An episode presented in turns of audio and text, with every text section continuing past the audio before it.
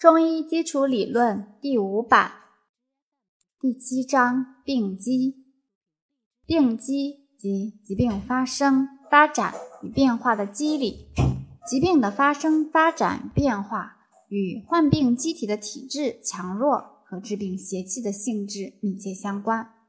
病邪作用于人体，机体的正气必然奋起抗邪，而形成正邪相争。破坏了人体阴阳的相对平衡，或使脏腑经络的功能失调，或使气血功能紊乱，从而产生全身或局部的多种多样的病理变化。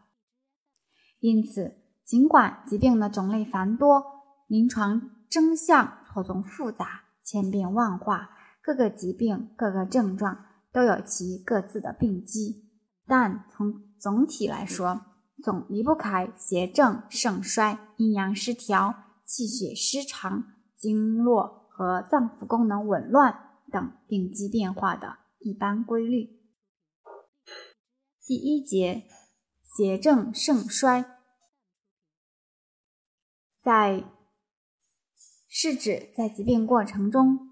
机体抗病能力与治病邪气之间相互斗争中。所发生的盛衰变化，这种斗争不仅关系着疾病的发生，而且直接影响着疾病的发展和转归，同时也影响着病症的虚实变化。所以，从一定意义上来说，许多疾病的过程，也就是邪正斗争及其盛衰变化的过程。邪正盛衰与虚实变化。在疾病的发展变化过程中，正气和邪气这两种力量不是固定不变的，而是正邪双方在其斗争的过程中，在力量对比上发生着消长盛衰的变化。一般的说，正气增长而旺盛，则必然促使邪气消退；反之，邪气增长而亢盛，则必然会损耗正气。随着体内邪正的消长盛衰，形成了病症的虚实变化。素问《通平虚实论》说：“邪气盛则实，精气夺则虚。实主要指邪气亢盛，是以邪气盛为矛盾主要主面的一种病理反应。也就是说，治病邪气的独立和机体的抗病能力都比较强盛，或是邪气虽盛。”而机体的正气未衰，能积极与邪抗争，故正邪相搏，斗争剧烈，反应明显，在临床上出现一系列病理性反应比较剧烈的有余的症候，即谓之实症。实症常见于外感六淫治病的初期和中期，或由于痰湿水血等滞留于体内而引起的病症，如临床上见到的。痰涎壅盛、食积不化、水湿泛滥、淤血内阻等病变，以及壮热、狂躁、升高气粗、腹痛拒按、二便不通、脉实有力等，都属于实症。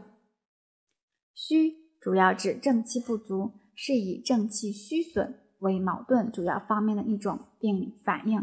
也就是说，机体的气血、津液和经络、脏腑等生理功能较弱，抗病能力低下，因而机体的正气对于治病邪气的斗争难以出现较剧烈的病理反应，所以临床上可出现一系列虚弱、衰退和不足的症候，即谓之虚症。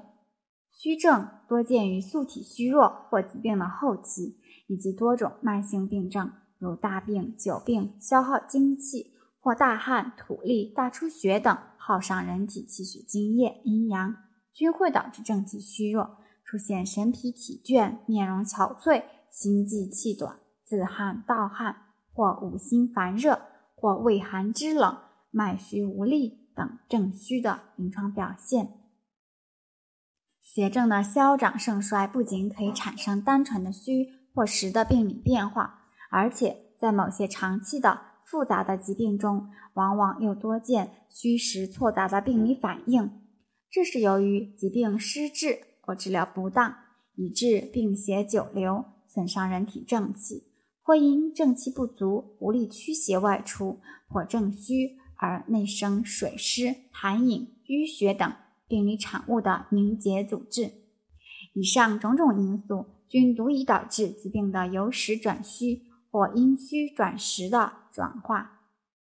同时也足以导致疾病的正虚邪实、正衰邪练等虚实夹杂的错综复杂的病理变化。总之，在疾病的发生和发展过程中，病机的虚和实都只是相对的，而不是绝对的。因而由实转虚，由阴虚至实，而和虚实夹杂，常常是疾病发展过程中的必然趋势。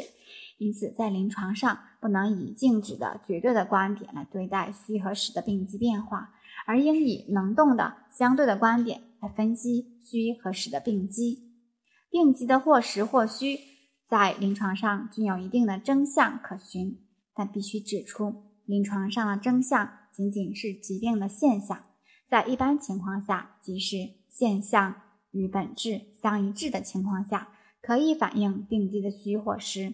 在特殊情况下，及疾病的现象与本质不完全一致的情况下，在临床上往往会出现与疾病本质不符的许多假象。这些假象是不能反映病机的虚或实的，因而有致虚、有甚厚的真虚假实和大实、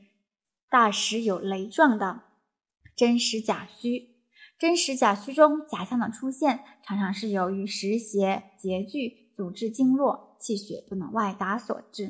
真虚假实中假象的出现，常常是由于脏腑的气血不足，运化无力所致。因此，分析病机的虚或实，必须透过现象看本质，才能不被假象所迷惑，真正把握住疾病的虚实变化。